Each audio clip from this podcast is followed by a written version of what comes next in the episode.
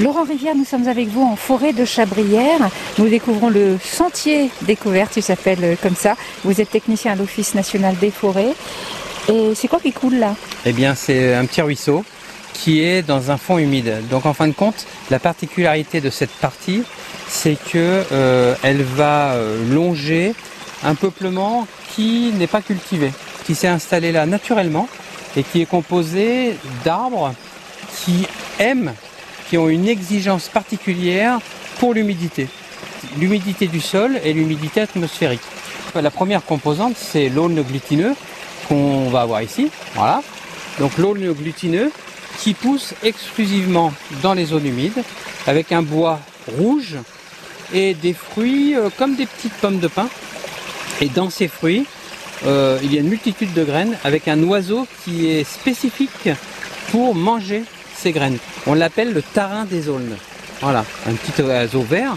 Et en fin de compte, qui a un bec particulier. Et ce bec particulier a donné le mot argot tarin. Tarin, c'est le nez.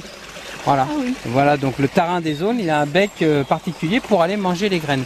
Et chaque graine est équipée d'un, comme une bouée, un gilet de sauvetage, ce qui fait que quand elle tombe dans le ruisseau, elle flotte. Elle va flotter et quand elle va trouver un endroit où il va y avoir euh, euh, un peu de vase et tout, toc, elle va s'arrêter, puis elle va germer et il y a un arbre qui va pousser. Vraiment. c'est bien. La nature est bien Ah, faite. La hein. nature est bien faite. hein. Et l'aulne glutineux qui a son bois rouge là, quand vous l'utilisez euh, pour l'extérieur, c'est un bois qui vaut rien.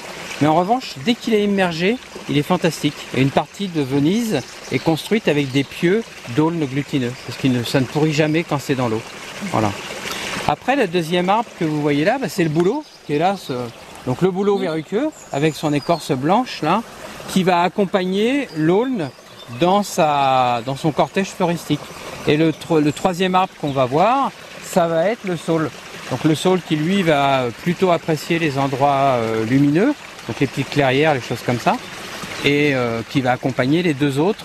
Et on appelle ça des, des forêts humides, des fonds humides, où ça ne vaut pas le coup de mettre euh, en place une sylviculture intensive, parce que de toute façon, il y a trop de frais, et puis il vaut mieux privilégier les essences locales qui poussent bien, même si on ne va pas en sortir du bois de qualité, parce que là on a à la fois un réservoir de biodiversité, et puis rappelez-vous hier je vous ai parlé de- des mésanges qui euh, venaient manger les insectes.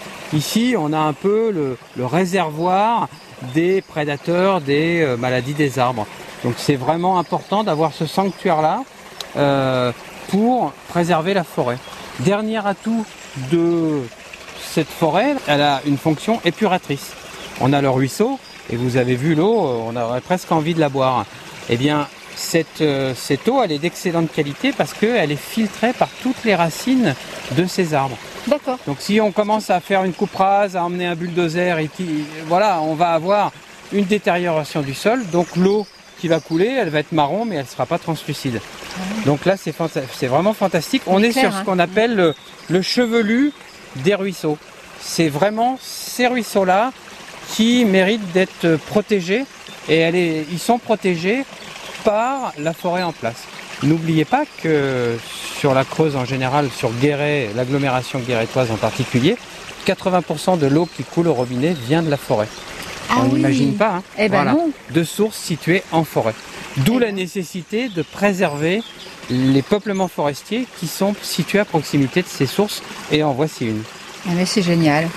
On va vous retrouver demain, Laurent Rivière, hein, pour la suite de ce reportage. Voilà, à demain. À demain.